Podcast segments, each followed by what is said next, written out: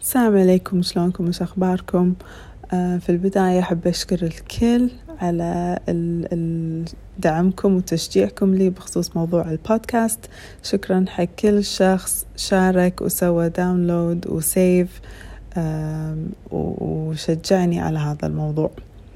آه فحسب رغبتكم راح أنزل بودكاست كل يوم السبت بالليل وراح تكون مدته بين الخمس وعشر دقايق. إن شاء الله. وراح تكون المواضيع أنتم مختارينها حسب رغبتكم يعني. فاليوم حابة أتكلم عن ليش أنا في حياتي نرجسي. قبل يوم نزل بوست كتبت فيه أن إذا تطلقتي من نرجسي وما تشافيتي على الأغلب تردين تتزوجين نرجسي. وصار في نوع من الاستنفار. وايد بنات تسولي مسجات ليش تقولين كذي؟ وشنو قصدك؟ وليش تفاولين؟ وهذا.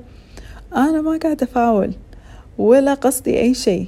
أنا قاعدة أقول لكم الصج. إحنا في حياتنا نتبع أنماط واللي تتزوج من نرجسي قاعدة تتبع نمط بدأ في طفولتها. عشان كذي أنا أصلا أي وحدة تجيني عندها متزوجة نرجسي أسألها في طفولتك منو كان في شخصية نرجسية أو شخصية سامة؟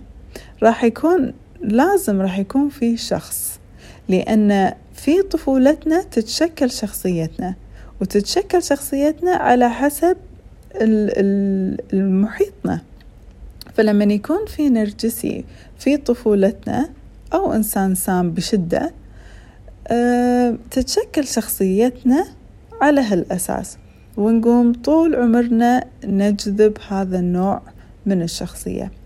خل أقول لكم بالضبط شنو يصير فينا اللي يخلينا نجذب آه، زوج نرجسي مرة ومرتين وثلاث. طبعا أنا قاعدة أتكلم اليوم عن الزوج ما قاعدة أتكلم عن اللي يعني أمها نرجسية أو أبوها أو أخوها. إحنا الحين لا اللي اللي في العمر الكبير تتزوج نرجسي. فشنو السبب؟ السبب اليوم بتكلم عن أربع أشياء. الأول هو عدم وجود الحدود. النرجسي وايد يهمه إن أنت تكوني إنسانة ما عندك حدود. وفي بداية العلاقة راح يختبر هذا الشيء فيك وإذا شاف إنه ما عندك حدود فتمام راح تكونين يعني ضحية مثالية بالنسبة له. على سبيل المثال في بداية العلاقة ممكن تقولي له مثلا أنا ما أفضل أني أتكلم في التليفون آه، أو أسوي فيديو كول. ما أبي أسوي فيديو كول. يقوم هو يقول لك آه ما يخالف عشان خاطري بس هالمرة كذي يساح لك شوي تقوم إن أنت تخضعين وترضين. الرسالة اللي أنت وصلتيها حق النرجسي إن أنا ما عندي حدود. ومثل ما قلت النرجسي وايد يحب يتعدى حدود الكل لأن هذا الشيء يعطيه قيمة لذاته. النرجسي ما عنده قيمة لذاته. قيمته اتي من تعنيفه للآخرين. فانتهاك الحدود هذه من من أساليب النرجسي طبعا. ثاني شغلة اللي هو people pleasing أو السعي لإرضاء الآخرين. هذه ميزة تكون في في شخصية وايد ناس يحبون إنهم هم يرضون الثاني يعيشون علشان خاطر الثاني. المهم أنت مو أنا. إذا أنت مستانس أنا مستانسة. إذا أنت كليت كأني أنا ماكلة. أنت أنت أنت. فال people pleaser طبعا يعتبر وليمة بالنسبة للنرجسي لأنه هو شنو يبي غير كذي؟ شنو يبي غير ضحية؟ راح تقدم تقدمه هو على نفسها كل يوم. وهذا هو ال people pleaser اللي راح تسويه. راح تقدم النرجسي على نفسها. راح راح تتخلى عن مبادئها عشان خاطره. راح تخضع له في جميع نواحي الحياة. راح تعطيه كل فلوسها وكل طاقتها وكل كل شيء كل شيء. وهو طبعا ما راح يوقف ما عنده حد راح يظل يستنزف ويستنزف ويستنزف لمن يعني آخر رمق. ثالث نقطة اللي هي النزاهة والأخلاقيات. طبعا النرجسي ما يختار أي وحدة ضحية. يعني أنا عندي بنات يقولوا لي إيش معنى اختارني أنا؟ كان في أربعة غيري كان في عشرة غيري. ليش أنا؟ أقول لها لأن أنت عندك الصفات اللي هو قاعد يدورها. نرجسي ما يدور أي واحدة يتزو... يعني مو إنه يتزوجها أو إنه يتخذها ضحية. تكون إنسانة آه ذات منصب عالي. عندها معاش قوي عندها وظيفة عندها سمعة عندها يعني مكانة. وتكون ذكية وشهادتها عالية. ليش؟ لأن هذا اللي راح تنقذه. من المواقف اللي هو راح يتورط فيها باستمرار. وهو طبعا يورط نفسه متعمد إنه يورط نفسه. وهو راعي مشاكل النرجسي. فخلاص دام ان الضحية عنده مقتدرة وراح تحل كل مشاكله. فوين المشكلة؟ من مصيبة لمصيبة وبكذي الضحية تدش دوامة ما لها أول ولا لها آخر. راح تقول بس هالمرة راح أعطي. بس هالمرة راح أصلح. بس هالمرة بس هالمرة وب... وما تشوف نفسها ولا مرت عشر سنين عشرين سنة وما صار شيء وما نحل ولا موضوع. النقطة الرابعة اللي هي الشخصية ال empath طبعا. الشخصية ال empath وايد تشبه ال people pleaser بس الاختلاف إن ال people pleaser شخصية مكتسبة.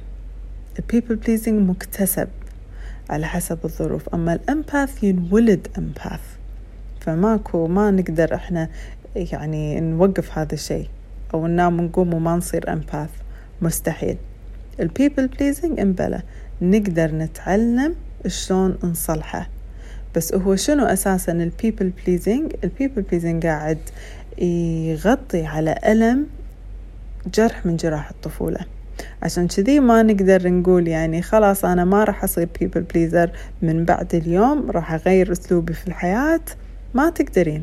راح تظلين تصيرين بيبل بليزر لأن ما عالجتي السبب الجذري لهذه لهذا الشيء.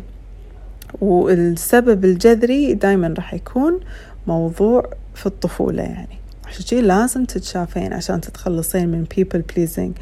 لازم تتشافين عشان تتعلمين ترسمين الحدود. لازم تشافي هالأشياء ما تجي من نفسها. فأرجع لنقطتي الرابعة اللي هي الأمباث الأمباث طبعا ما يتحمل يشوف الثاني زعلان ما يتحمل يشوف الثاني متضايق ولا يفشل ولا يبي يصلح الدنيا يبي يصلح كل الأمور. وهو يتحمل كل شيء بس أنت لا لا تتعب. أنا أتحمل. بس أنت ارضى. أنا أسوي كذي. أنا أخضع. أنا أنذل. أنا شنو بتدوس فوق راسي دوس بس المهم أن أنت أوكي. فهذه مشكلة. وخاصة لما يكون في اعتقاد عند الضحية أن إذا أنا حبيته بشكل كافي أو إذا أنا وفرت للي يبيه راح أوصل. راح أوصل له. وراح أغيره وراح يحبني وراح لا لا لا لا ما راح يتغير شيء. النرجسي مو حاله حال أي إنسان.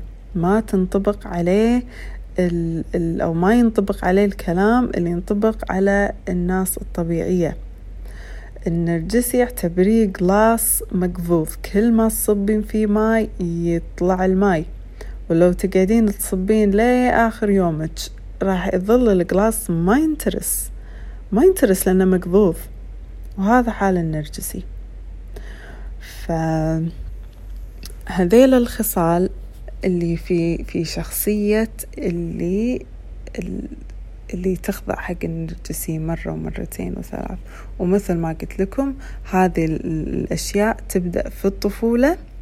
معظمها يعني تبدأ في الطفولة عشان كذي لازم نتشافى علشان نصلح الأشياء اللي فينا إحنا اللي قاعد تجذب النرجسيين. فأتمنى أن أنا وضحت الموضوع. آه قاعدة أفكر أسوي live عشان أخذ أسئلة عن موضوع البودكاست. يعني يصير ال live مرتبط في البودكاست. قولوا لي شنو رأيكم. أنا أجاوب على كل أسئلة ال direct في الإنستغرام فاللي عندها أي سؤال أو استفسار أو شيء دزوا لي على ال direct في الإنستغرام وأنا إن شاء الله راح أرد عليكم وقولوا لي بعد آه، رأيكم بخصوص موضوع ال live. ومشكورين لحسن الاستماع. وإن شاء الله أشوفكم السبت الجاي مع موضوع ثاني.